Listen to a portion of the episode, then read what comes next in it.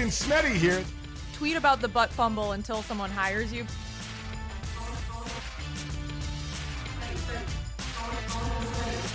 Welcome to yet another edition of Golic and Smetty. I am Mike Golic Sr. She is Jessica Smetana. And Jess, this one is about you. We're going to get to college football and the NFL because we know football is king. We'll, we're going to start to hit some more baseball probably next week uh, as we as uh, the World Series will be going on with the uh, the Astros and the uh, Phillies. Phillies. Uh, how about uh, boy? Oh boy, there's some some good stuff going on there. We'll we'll get into that. I almost started into it, saying we'll get into it later, but I I need to talk about and find out from you. We have Grand Prix in the U.S. and now it's going to be three spots. We already had it Miami.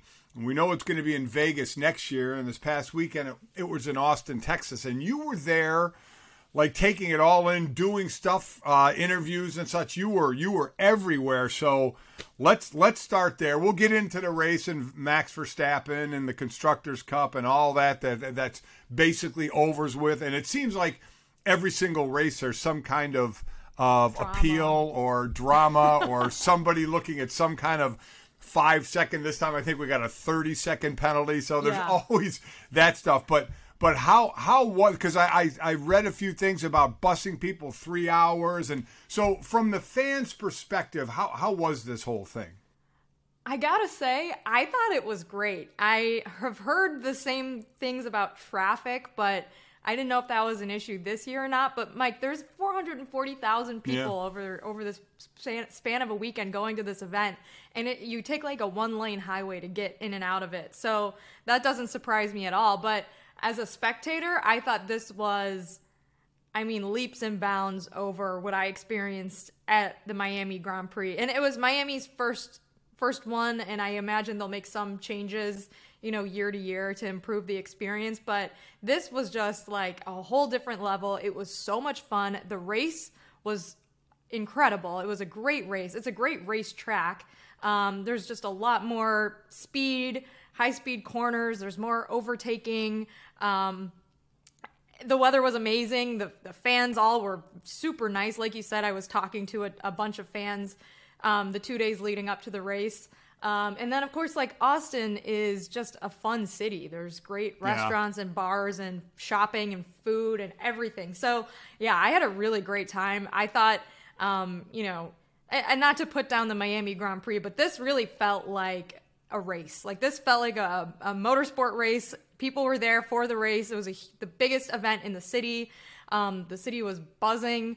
The airport was buzzing. I just, I really, uh, from the moment I got on my flight and heard people talking about Max Verstappen and all this in the, in the flight, strangers just on the plane, I knew it was going to be one of those like crazy sports weekends. I listen. I, I agree about Miami. I know you live there now, but I've I've listen. I've said this many a time when I played in Philly and then played with the Dolphins. It was night and day about the actual passion from fans. There was so much apathy in Miami, and quite honestly, it, you know, I know for that race, a lot of it is to be seen. You know, who's who, and and more off the track than on the track. So it doesn't surprise me that that Austin uh, was uh, from from a race venue, and the people were into that a little more.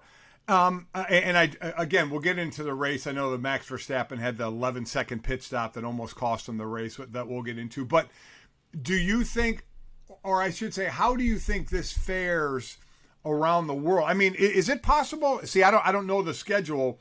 Will next year will we have three in the U.S.? Will there be one in Yeah. Miami, Austin, and Vegas? So will And that be the will, will that be the most on on any continent? Uh, well, I think Europe Europe has the the lion's share of races still, um, but yeah, it's three in the United States is certainly a lot considering last year for in the, for the past decade there's only been one, and it's been the race in Austin. Um, and so I think Formula One is trying to capitalize on this American interest in the sport being the highest it's ever been, and the you know spectacle of of American sports and having this race in Miami and then the race in Las Vegas and setting them up to be like Super Bowl type spectacle events where there's luxury boxes and they're selling, you know, experiences to fans. And it's a, it's probably just going to be a different crowd than what you get in Austin, where people are going to see the race and sit in the grandstand or sit on the hill. Like people are, you know, going and, and eating like festival food, corn dogs and hot dogs and hamburgers and all that. People aren't there looking for um, caviar hot dogs or whatever they were selling at Miami. It was something like that. But yeah, this this it, and I think personally like it's great to have a mixture of everything as a sports fan. Like it's good to have your your street races and your Vegas races that are going to be at night, lights on. It's going to be a spectacle. But then I think it's also good to have races where the focus is on the actual drivers and the driving, which is what it was this weekend. We saw some incredible performances by Max Verstappen, Lewis Hamilton, Fernando Alonso, Lando Norris. Um, it was just a, a, really fun race, I thought. And so um, I know that there are the older fans of the sport, you know, fans that have been fans of F1 for longer, not older people. I should should clarify. Thank um, you. Yeah, not you, Mike, but yeah, thank um, you for people, all the older people out there. people who have been fans of the sport for a while, I can probably see why they would be skeptical of adding a third, second, and third race in the United States, um, and and Formula One cashing in on that. But I think as long as you keep Austin on the schedule and you make you know a little bit of improvements here or there to Miami and Vegas to make sure that they're they're actual fun races too, I think it's great. And then of course you're gonna have people across the pond complaining about the time of the race, Mike. I heard some of the the British uh, podcasts I listened to were were talking about how late they had to stay up to watch it, which is funny because you know in the states we have to get up at six a.m., right. seven a.m. Yeah. usually to watch the races that are in France or or the UK or Monaco. So I thought that was kind of funny and and probably another reason why people complain, but. Uh, overall, I think uh, the Circuit of the Americas is just—it's a great sports venue. So what did you what what did you do there? I know you had some responsibilities there. I saw you around with a microphone walking around, so I know you were you were you were deeply involved in the weekend. Yeah, I was actually there shooting like a, a promo commercial for Google Chrome and McLaren. So Google Chrome sponsors McLaren's car. Uh, they have Google Chrome, you know, logo on the wheels and all that. So they asked me if I would come to my uh, come to Austin and host a pit stop trivia game with fans and ask fans to answer trivia questions. They had like three seconds to do it.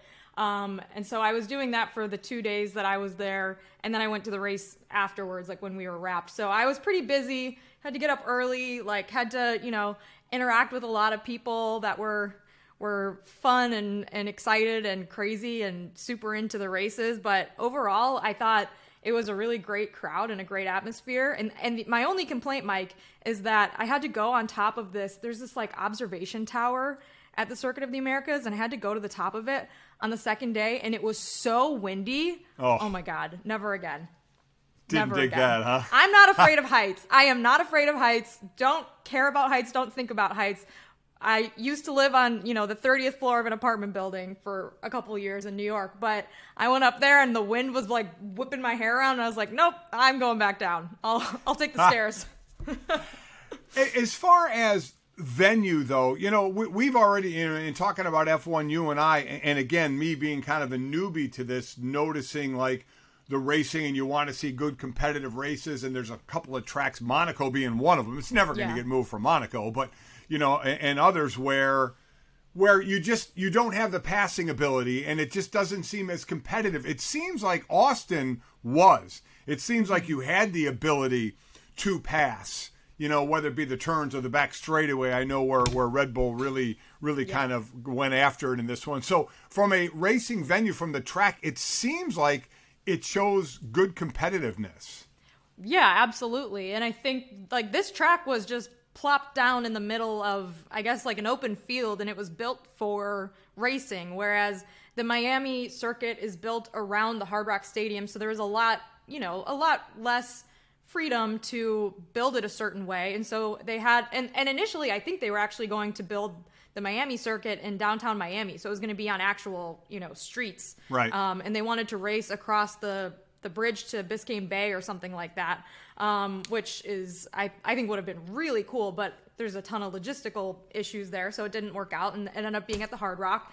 And then you know the Las Vegas race is going to be on the Strip, Mike, so it's going to be Yeah. on the str- like it's going to look incredible. But again, it's not. They're not going to be able to change too much of what the existing infrastructure is to make it a really competitive race. And you mentioned Monaco, which is interesting because Monaco actually it remains to be seen if it will be on the calendar in, in two or three years. I think there are a lot of fans that don't care for it.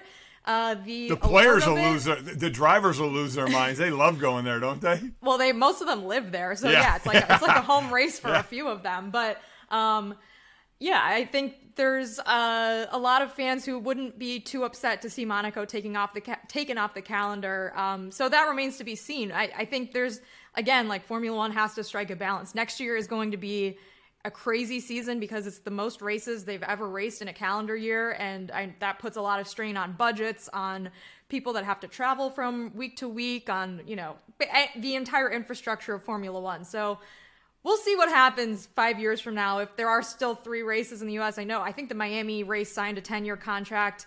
Um, I'm, I'm not sure. I can't remember what Austin and Vegas' statuses are, but um, I, I really hope Austin stays on the calendar for for a while because that really felt the most like a, a you know a race in a sporting event to me versus Miami, which felt like a fun party.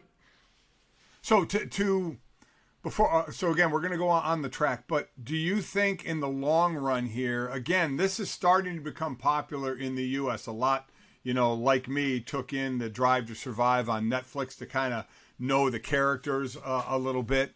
Uh, and now the races that are that are going on in the U.S., as you mentioned, three going on next year. Is will will we Americanize this thing, or or will this thing make it okay in in the U.S.? Yeah, I mean, I think there's already they uh, there was an announcement this weekend that there would be uh, there will be an American driver on the grid next year racing for Williams, Logan Sargeant, who races an F2. He's from Fort Lauderdale, so you know not not too far from the Miami Grand Prix. As long as he gets his super license points at the end of this year, he'll be eligible and he'll be racing on a team next year. Um, there's been interest by certain Americans like Mario Andretti to buy a team or buy into a team or or start a new team. Um, and so there's all of those opportunities. And then of course there's like all the, you know, American fans now that are infiltrating the sport, podcasting about it and and talking about it and bringing it to, you know, our more mainstream media sources like uh, you know, me on this show and and the Le Batard show. So uh, ESPN actually just announced this weekend that they're extending their um, broadcast rights with Sky and, and F1 for five more years, commercial free. So, I again, like, I don't know exactly what this looks like in five years because we all have such short attention spans. And if, you know, if the racing drops off or we see a uh, downturn in interest, like maybe it will level off. But I do think that there's enough seeds planted and enough people interested that as long as they keep having weekends like you know last weekend in Austin, people are going to want to buy tickets and go.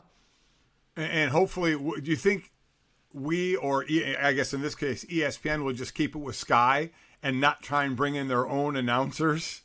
I, mean, don't know. th- I mean, I I don't know the ins and outs of it too much, Mike, but I do know what a freaking process it is to Yeah. make that show. There was a uh, a story about it recently, I think in the New York Times about what goes into making that show and I can't imagine. I couldn't even film a car going by on my iPhone. Like I couldn't even track a car with my iPhone camera. And these massive, you know, these cameramen on these massive cameras are tracking them go around Right. turns at like 180 miles per hour. Like it's I think Sky does a great job with it. So I I'm certainly excited that they're going to be doing it. Um, there was also Mike. I don't know if you saw the drama on the on the pit uh, in the grid walk this weekend with Martin Brundle and Brad Pitt, but apparently Brad Pitt kind of blew him off a little bit when Martin Brundle was trying to get an interview with Brad Pitt, and Brad Pitt's making a, a Formula One movie right now. That's another thing that the Americans are getting invested in. There's a lot of new media coming out about Formula One movies and documentaries, Right. and Lewis Hamilton's got some Apple Plus documentary coming out. So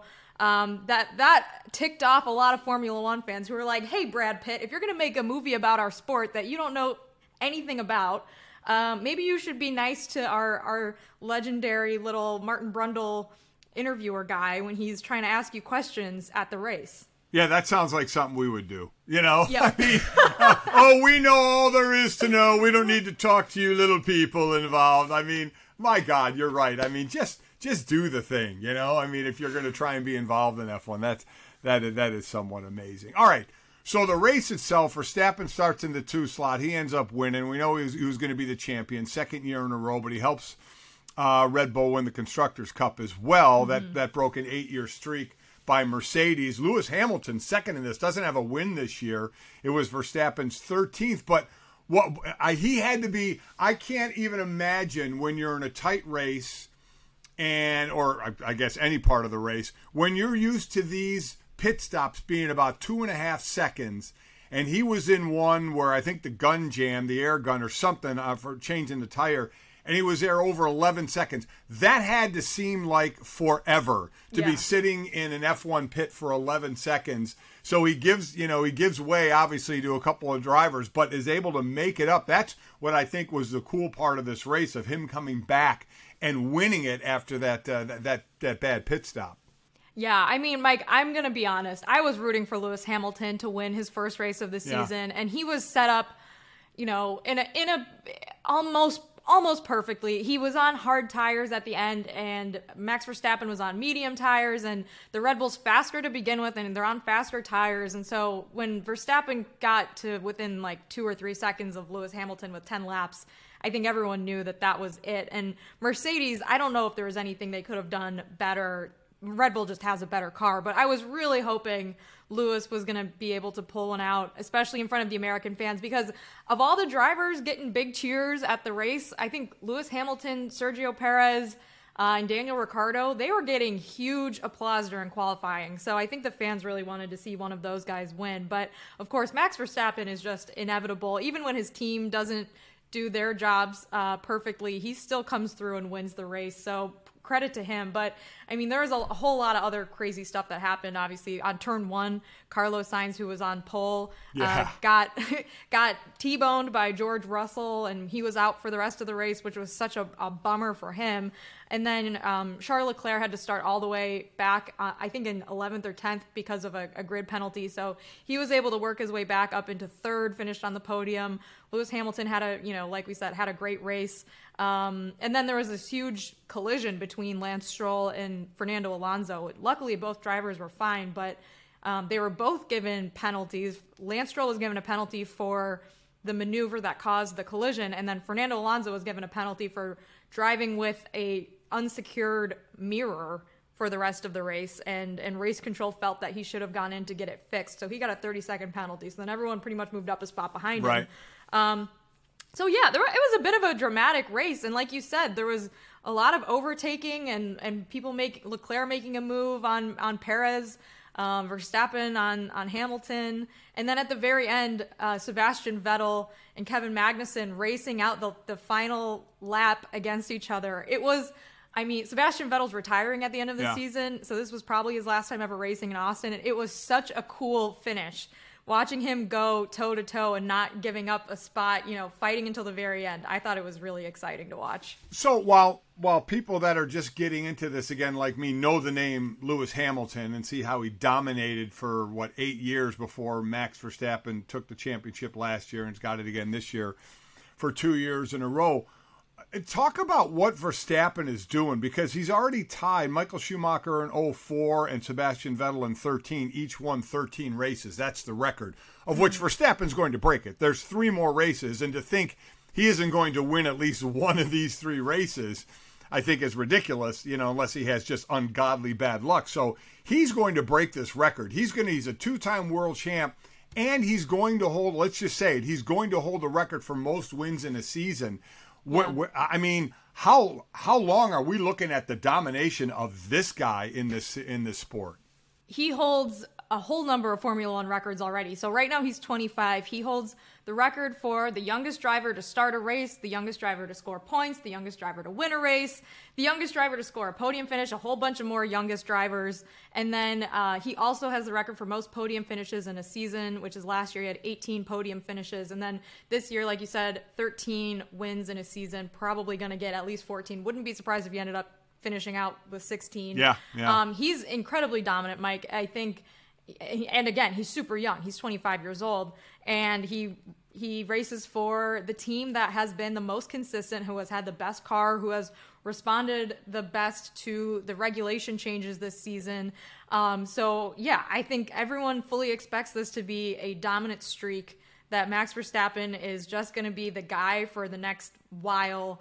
Um, and the only thing you can say negatively about Red Bull or Verstappen is all this other background noise happening now with the cost cap uh, controversy. Red Bull apparently went over their spending limit last year in 2021 when Max Verstappen won his first championship in the final race of the season against Lewis Hamilton, which I, we don't need to rehash that controversy because right. in itself was um, one of the craziest things that's ever happened in a Formula One uh, championship to begin with. But now there is this looming penalty over Red Bull. They can either admit that they went over the cost cap and get a reduced sentence, or uh, not admit to it and they'll get a bigger penalty, although no one knows what those penalties will be. Uh, clearly, they're not going to impact what happened last year. They're not going to take the championship away from Verstappen, but it is a very, you know, Mike, as fans of football, NFL football, there's a hard salary cap, right? And if you go over the salary cap, you get penalized, you lose picks, maybe you get fined a couple million bucks. There's a penalty for it, and and I think NFL teams are pretty clear on what that could be. This has never happened before in Formula One because last year was the first year that they had a cost cap. So no one knows what the penalty is going to be, if there's going to be just a little slap on the wrist, but all the right. other teams are pissed about it. Um, McLaren's team boss, Zak Brown, was not happy, did not mince words. He said that if there was, if cheating occurred, there needs to be a strict penalty for it. And Christian Horner, the Red Bull boss, did not yeah. like that. And they were in a, at a press conference together over the weekend. And Lewis Hamilton, who unfortunately, like, probably still traumatized by what happened at the end of last year, said that, you know, he's he's accepted it, but he thinks that if you're not going to enforce the cost cap, why even have one? Which right. is accurate. Um, so I don't know. I don't know what's going to happen with that. Probably nothing too exciting for people that don't like Red Bull because I think Formula One doesn't want to make themselves look bad. Um, but it is kind of an unfortunate shadow looming over the end of the season uh, for the other teams and for Verstappen, honestly, because he's he's earned both championships. He's driven really well. Um, there there really shouldn't be any question about whether or not he he's the winner. Should be more like the NBA, not the NFL. The NFL with a hard cap. The NBA has that luxury tax that yeah. if you start going over, you have to pay X amount, like Golden State pays some ungodly amount of money. Yeah. then, then again, these F1 teams, especially the top ones, have an ungodly amount of money. Because yeah. so, do you not think again? Red Bull, uh, Verstappen won it. I think Sergio Perez was fourth. They won the constructors' cup as well uh, st- uh, stopping the Mercedes eight-year streak of that. You don't think it'll affect this, right? That that the constructors. I don't think. So, I don't think so, but I'm I'm not sure. Honestly, I don't think anyone really knows a the exact number they went over by. Um, there's been mixed reporting on that. B, uh, what that money was spent on. Like, there's been claims that they went over on their catering budget, Mike, which sounds like oh, something we would both do. Without question, um, there shouldn't be a so, catering budget. exactly. Yeah. But you know, if you're making a budget and you're you're you know, apparently their budget also had seventy five thousand line items, which I don't want to be the guy who audits that. That oh. sounds miserable. If you're making a budget though, and you're like, okay, we'll set aside $10 million for catering and $100 million for engineering and then you spend 11 million on catering you got to take the 1 million out somewhere else you can't just be like well it was all the food we ordered like well, clearly we, that money was spent somewhere else too that's what that that's lobster was lobster cost us that extra mill Shouldn't right, have done exactly. that. Yeah. Exactly. Wow. And also like as an aside, you know, we talk about how much like NFL players eat and and like how much, you know, money those cafeterias must cost. These teams are massive and when they go on the road i can't even i'm i fully expect ferrari's cost cap uh, number to be at least like 50% of it just spent on espresso or coffee beans or something because ah. like all those italian guys going on the road you know they're spending money on coffee yeah that's very true uh, i don't know how much the drivers can eat they're also small That's Uh, so, true. yeah, but the teams, the but the team, yeah, I see some of the guys working the pits. They're not so small, you know. So th- th- yeah, they're they're probably scarfing that up. Well, I'm glad you had a good time. I'm glad it was successful. Congrats. We are, you know, Verstappen. We knew was going to uh, obviously win the drivers' championship. Constructors' Cup goes to Red Bull as well. It's just three more races to go. But I'm glad you had a good time there, and uh, I'm glad there'll be three next year: Miami, Austin, and it seems Miami, Austin, and Vegas. I'm really excited uh, for that one to see how that goes. All right, let's jump into uh, into football, college football. We got to win, Jess. We got to win. I was at the game, Notre Dame, UNLV, and we got to win. We got a we got a pretty convincing win. We weren't in, in much trouble in this game, so uh, you know all the all the haters can can tone it down for just a week anyway. I, I, I was actually some guy. You know, I'm, I'm at the game and uh, and some, we're leaving, and some some guy looks at me and says, "Well, you know, it, it's good to know we can pad our wins with teams that are a little, you know, a little better than high school teams." I'm like, dude, Oh, number God. one, quit disparaging another team like that, and number two, just take the win. You know, my God, I Do mean, these- just what these- sourpuss? Mike. Just shut the hell up. You got to win. Enjoy the win. We go to next week and we see what happens. Do these fans not realize that every other college football program, especially Power Five schools, schedule FCS teams every year? Notre Dame's one of the only teams that doesn't. Like there, there are level like you when you're making a football schedule. I don't even know why I'm engaging in this argument. Oh, I know. Actually, I I, know. I'm I quit. It's, it, it is. It's just. It's. re- They're they're never satisfied. It's like my God. It's. Oh, it's unreal. But you know what? What one thing you don't you don't ever expect, quite honestly, you put Syracuse on the schedule. You don't expect them to usually to be a I ranked know. team, right? I mean, they had their first loss, and it was a good game against Clemson, number five Clemson and Syracuse. They were both undefeated. That was a close game. It was Syracuse's first loss. They're still sitting at number 16, and Notre Dame goes there. Let me tell you, Notre Dame is going to have their hands full because they've been good at times and they've been really bad at times, and. I don't know which team is going to show up, but they're going to need the good team to show up because Syracuse is playing some really good ball. I think the way that you just described Notre Dame is exactly how I have felt watching them this season. Week to week, I don't exactly know what version of the team we're going to get. There have been great performances, there have been good performances, and then there have been very uninspiring uh, performances, especially, you know, Stanford at home and, and Marshall. But I mean, just going back to this fan leaving the stadium, does he not realize that Notre Dame lost to one of these teams? Like, Yeah. I a couple weeks ago, like you still get credit even if you win them and you're bad because you could still lose to them. That's how. Uh, the, that's why you play the games. But but I'm kind of with you. I kind of engage them, and then I'm like, why am I doing this? You Yeah, know, I did it on Twitter for a little bit, and I'm like, I, I finally ended up on Twitter saying this is stupid to continue on Twitter, so I'm I'm I done. Yeah, just- I oh, could not be Mike. What you did for years and and like taking callers and stuff like that. Um, I couldn't do that. I couldn't. I I would get too angry. Yeah, it's uh, it, it can be pretty. But again, that's why you know, fan is short for fanatic because these people you just shake their head, but just say, hey. Thanks for listening. Thanks for following. Appreciate that. So, you know, as far as college football, Bama beat Mississippi State. I mentioned Clemson over Syracuse. Oregon beat UCLA. That was another big matchup. Oklahoma State almost gave it up to Texas. Um, and then TCU, but they won. And TCU over uh, Kansas State. You know, this week we have a couple of good matchups Kentucky and Tennessee. Tennessee, you know, um, is playing extremely, extremely well. They're sitting at number three. As far as the rankings, it's Georgia, Ohio State, Tennessee, Michigan, and Clemson as the top five. Alabama just on the outside of that. It's Ohio State against Penn State, Michigan against uh, Michigan State this week. That's a game Mike's calling uh, for Learfield. So you know it, it gets into of the top ranked teams you have. You have in the top seven, six are undefeated.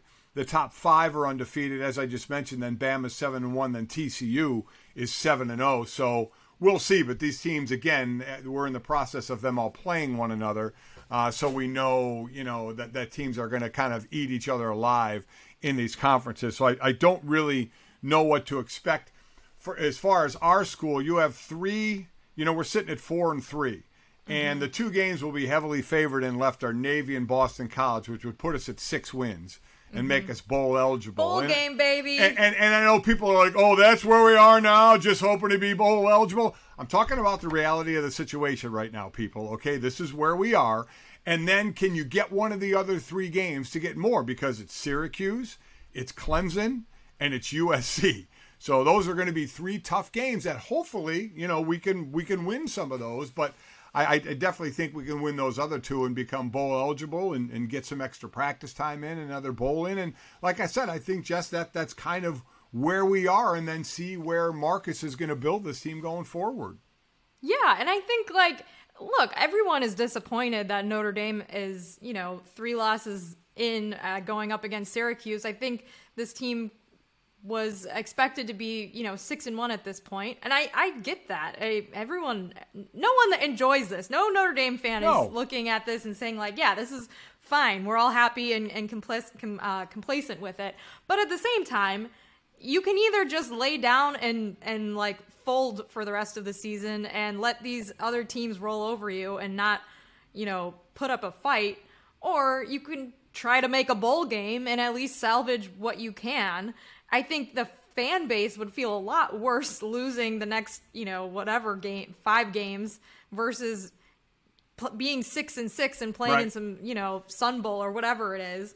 Uh, and it says a lot about the coaching staff and the players and the entire program to finish out a season versus just giving up and not caring anymore. Right. Like you have to make a point if you're Marcus Freeman to the fans, to your incoming recruits, to the veteran guys on your team who stuck around after their head coach left, who didn't enter the portal, who believed in you and, and what you were building at Notre Dame, that you're not going to give up just because you played a couple crappy games against Marshall and Stanford.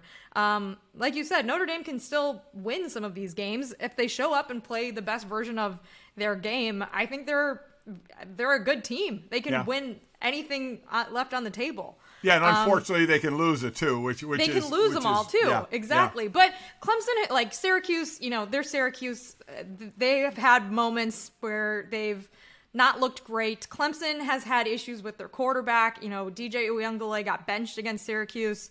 Um, luckily, they have you know the number one recruit in the country playing behind him in Cade Klubnik. So you know, not not too bad if you're a, a Clemson fan. But there have been times that they have looked, you know, they've struggled.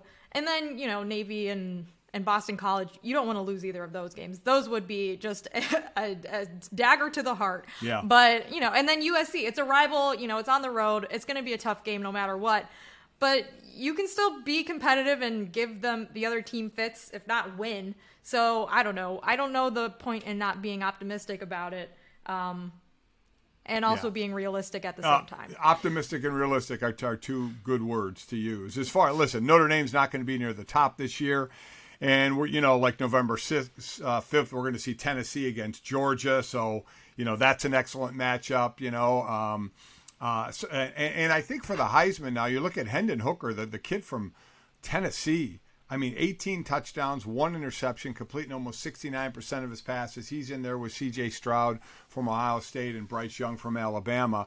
So we're just going to have to, you know, continue to wait. You know, Ohio State Michigan game. I, I don't see either one getting knocked off before that game happens mm-hmm. at the end of the year. So then we get into conference championships and and see where this goes again because it's just a four team playoff as they try and figure out uh, maybe to expend, extend the playoffs by next year uh, where, we, where we wouldn't be having this discussion then at the top more than we would at the mid or the bottom once they expand the playoffs. So we will see more good games as we mentioned uh, uh, uh this week. So it, it's getting to that time of the season. And as far as the NFL, it's it's always that time of the season, whether it's week one or not. So I always have to start off by asking you, you know, what you think of your team, Pittsburgh, and what you think of your guy, Kenny Pickett, who, oh my God, is looking like a rookie quarterback. So we, we yeah. shouldn't really be shocked, right?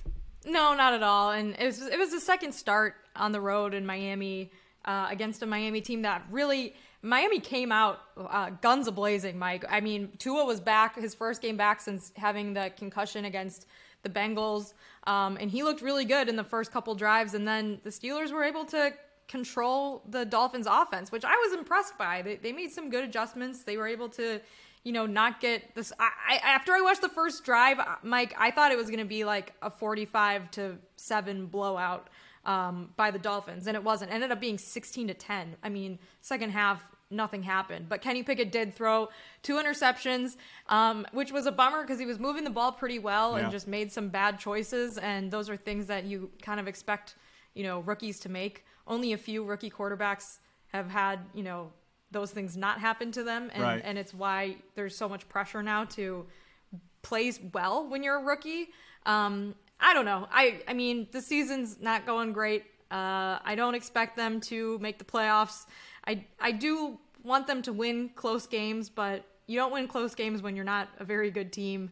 Uh, and there's just been times that the Steelers have not played very well. So it is what it is. But there were a number of teams that also kind of played pretty crappy on Sunday, including Tampa Bay. I did not expect to see Tampa Bay get, I guess, could you call it a blowout? Blown out by the Panthers? Oh yeah, they got blown out by the Panthers. Yes. Ugh. I mean, listen, the the two teams that we keep, and I still have to cover them a couple of more times unless they get flexed out at the end of the year. The Green Bay Packers. You know, the talk of Tampa Bay and Green Bay, and I, I started to say this a couple of weeks ago. I don't think they're they're digging themselves out of this. You just don't see where it's coming from. At some point, this is your team, right? I mean, this is what you have. You know, a lot of times the only thing that can get worse is you get worse because of injuries. Now you do have a trade deadline coming up, and you saw the move San Francisco made by mm-hmm. trading for Christian McCaffrey. Carolina, Carolina sold off Robbie Anderson to Arizona and Christian McCaffrey, their by far best player, Yeah. to San Francisco, and still still beat Tampa Bay. I mean that that just blows my mind. That's that's what I mean. You know, people fans sit there and say, "Oh God, I hope my team loses," you know, so we get a better draft spot. You know, and, and I always say, man, don't expect that out of the players. The players, you're in so and, and oh by the way, you know, Carolina is at two and five is one game out of first place. That division stinks. The NFC South stinks to high heaven. But even if they're out of it, players play hard because now they're playing for self preservation. As I, I've talked about, they're playing for whoever the new coach is going to be, or maybe they're Yeah. playing for another team uh, out there that they're going to have to end up on. So you got to be careful of those teams. They will sneak up and bite you in the ass. But as far as Tampa Bay and, and Green Bay, I don't know where it's coming from. I mean, I don't I don't know where it's going to get better. Green Bay had four drops Sunday, ten drops in the last two weeks. Now maybe that can get better. The guys quit dropping the damn ball. I, I I've said when I cover them they need to be more of a running team and then work the pass in. But it's hard to say that when you have Aaron Rodgers. It's hard to say that when you have Tom Brady run the ball, run the ball, run the ball. But that that's what's going to help these guys. So we'll see if they do it. But but as far as in it for the what their goals are when you're Brady and when you're Rodgers, the goal is the Super Bowl. Tampa Bay may win that division out of suck because that whole division stinks. Um, Green Bay's going to have to be careful. They're already three behind Minnesota, but you're going to have to sit there and look at a wild card spot uh, as they fall b- behind them. But I don't think either one of those teams uh, is going to do anything. Green Bay might may not even make the playoffs. The team to me, Jess, that's been so surprising, and they just keep going, and he just keeps going, is Seattle and Geno Smith. I mean, they're sitting there mm. and in the lead in the NFC Yeah. West now. That blows my mind. Same here. I mean, do you give credit more to Pete Carroll in that situation for having like the the coaching chops to be able to get more out of this team than what you see on paper, or do you give credit to Geno Smith for finally getting a chance to actually play and prove himself? You know, I think like anything else, it's a little bit of both. You know, you got to give credit either because we all, I, I certainly did. Oh, Seattle's rebuilding; they got nothing going on. Their their future quarterback isn't on the roster. Geno Smith is completing almost seventy four percent of his passes, eleven touchdowns, three interceptions. He's rating right at the top uh, of the league in what he's doing. So you have to give him a ton of credit because I, I can't I can't think of anybody who expected that. Maybe to be decent, but to be this good and what he's doing. Because we thought, you know, Tyler Lockett and DK Metcalf were going to be just guys running down the field with their hands up, going, shit, nobody can get us the ball. And Geno Smith is getting them the ball. And Kenneth Walker is proven to be a monster at running back as well. So this is a team, again, in a, in a division you know, we'll see. I mean, I, I still think, I still, I think like San Francisco coming out of this division over the Rams. You know, getting Christian McCaffrey was absolutely monstrous. I think of how much he can help them. But I have to believe Seattle's the biggest surprise team in the league. Uh, well, I, I guess who's the biggest surprise? Giants, Jets, Seattle. In your mind? Uh man, I'm gonna have to go with the Giants. I mean, just because I live with a Giants fan who who is like the saddest boy in the world most of the football season. I can't believe that his team's doing better than mine, but Yeah. um, I'm I'm shocked by them. I think you know. I, well, before we move on, Seattle right now plus five hundred to win the NFC Right. West. Are, you, are you taking those odds? Uh, Man, I I mean, I, I sit there and start to look a little bit. You take three wild cards of where they are in relation to the others. They got a good shot.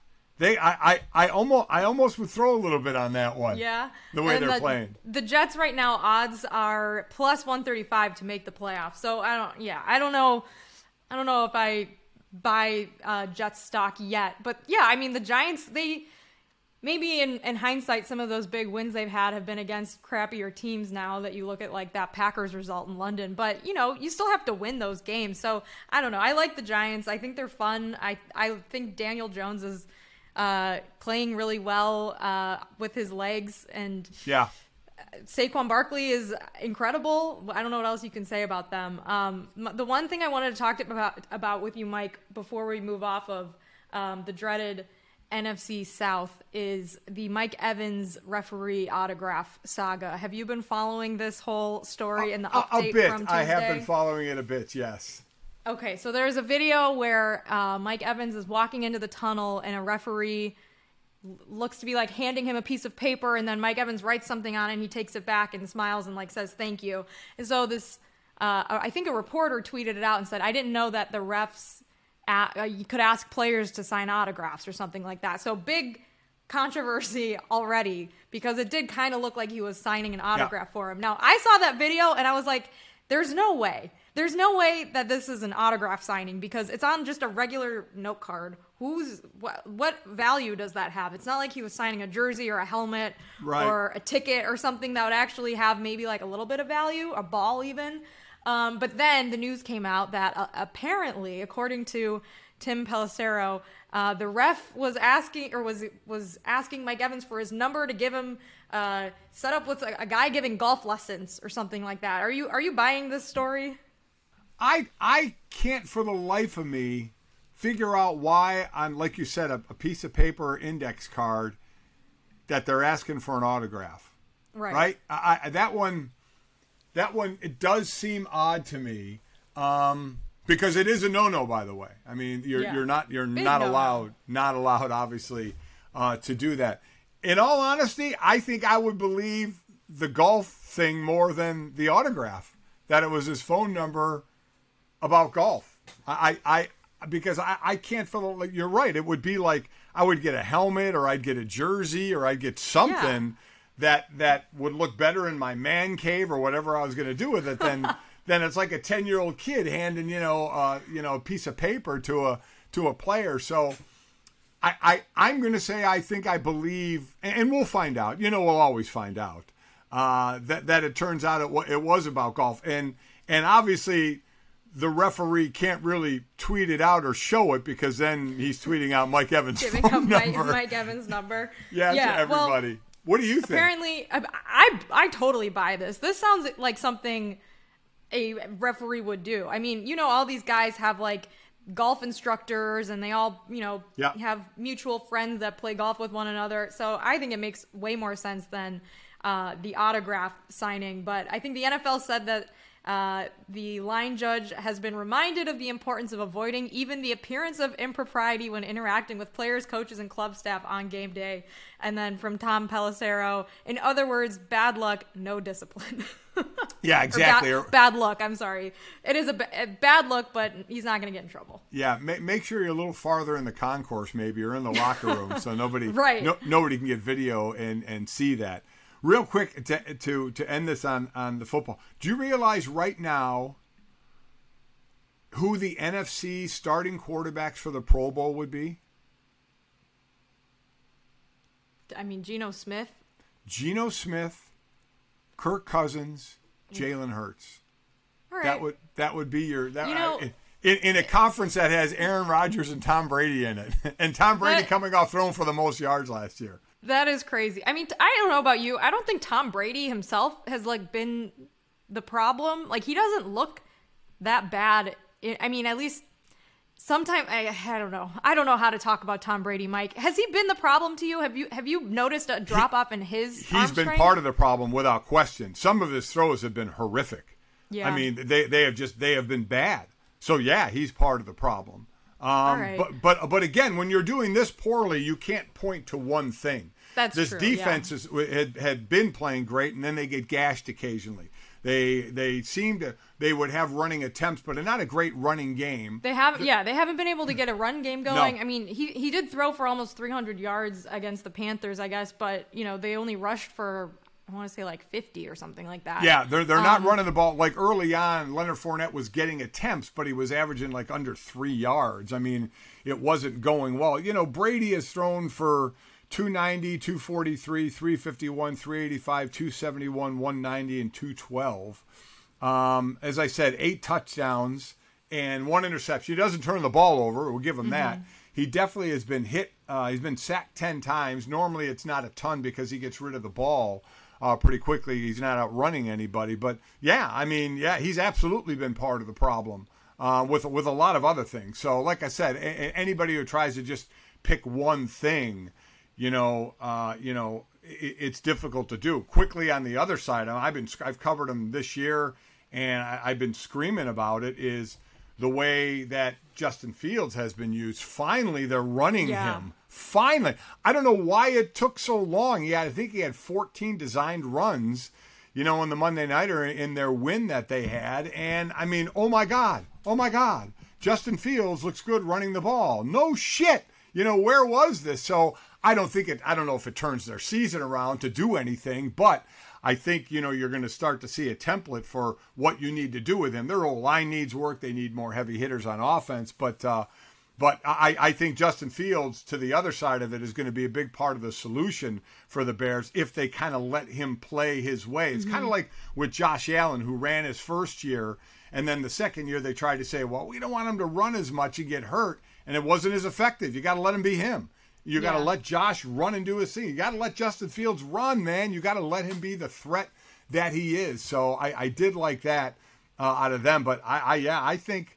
I think we're, we're Tampa Bay and Green Bay is done, and, and and I had said at the beginning of this year, I think this is Tom Brady's last year, and you heard him at his one of his last pressers. I have no plans to retire. I mean, my God, how far and how long could he go?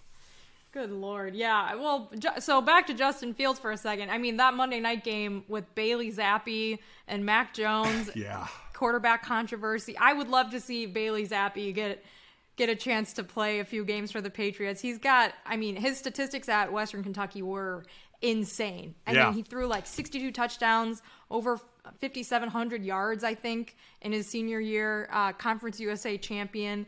But yeah, Justin Fields is, I mean, he's a really good player. He's a really smart player. Yeah. He is fast. He has a huge arm, but the Bears are they, they have a pretty bad offensive line. Uh, and the Bears offensively, I mean, I know they have a, a new coaching staff and a new GM, but for years this has kind of been like an, a pretty uninspiring offense to watch. So I hope that they start getting it now because Yeah. they have a really, really good player, uh, you know, in their quarterback, and I, you know, wasting his talents by making him, you know, throw in the pocket behind this terrible line is just stupid. It doesn't make yeah, any sense. yeah. And quite honestly, he struggled a bit throwing the ball, you know, in those cases. So you got to you got to definitely mix it up with the boots, with the waggles, with the, with the design run. So it, it was good to see. You know, it, it's a guy they definitely uh, can build around. So we will see. So last question for me: When you went to Austin and you were going to be there for a little bit, did you take any baked goods with you? Mm, I did not, but Mike, I ate a lot of tacos this weekend. Did you really? A lot of tacos. Austin is known for all these taco places, and I have to say one thing that is I've been to Austin twice now, and people when they find out you're going to Austin, they love to tell you which taco Oh, place yeah. to go to, and they are aggressive about it. If you go to the wrong taco place, people are mean to you. They're like, oh, "Well, this why is did you go this there?" is Philly and cheesesteaks. Same way. They tell you where to go. It's the exact same thing. So did you did you heed what people were saying? look, I'm not gonna say where I went because I don't want people to get all up in my business and Yeah. Tell me that that was oh you should have gone to Taco Deli, oh you should have gone to Veracruz, oh you should have gone to Torchy's. I'm not doing that right now. I will say I ordered Uh, thirty dollars worth of tacos. Ate it on my hotel bed. I had a king size bed. Ate it on my bed while I watched the end of uh, what was the Saturday night game? I can't even remember. Football, college football game. Watched Oh. football. Ate my tacos. Had a huge thing of salsa. It was delicious, Mike. Um, highly recommend ta- eating tacos on your bed in Austin. Can I just say, you bringing that up, and, and, and both of us travel a bit. I've been traveling every weekend. There is nothing like eating your food on your bed. Yeah. I mean, there and and It's even great. if I a lot of times I'll take two double beds. That way, one is my eating bed, bed and and one is my bed. sleeping bed because you know there is there is the side of being messy on your bed and then having to sleep in it. But I would usually put a towel over me, and I I like like anything I eat or drink when I'm done, I throw it on the floor, and then when I'm gonna and then when I'm gonna leave. I pick everything up and, and throw it away. But for the time I'm there, the time I walk in the door, everything gets thrown on the floor next to the bed or on the floor somewhere else until I clean it all up before I leave. But there is nothing like bringing in your food, sitting at the proper height so you don't choke while you eat your food, putting that towel on my chest and just and just eating and drinking on my bed.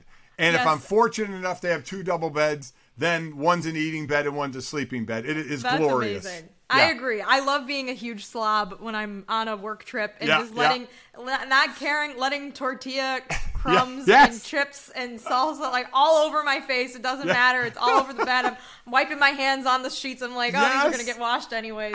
It's the, it's one of the, it's one of life's simple pleasures, Mike. It really is. It really is, and I'm, I'm very, very happy that you took advantage of it. Good for you, and good luck uh, uh, with your with your move as well. Yeah, thank you so much. Well, we'll see you next week.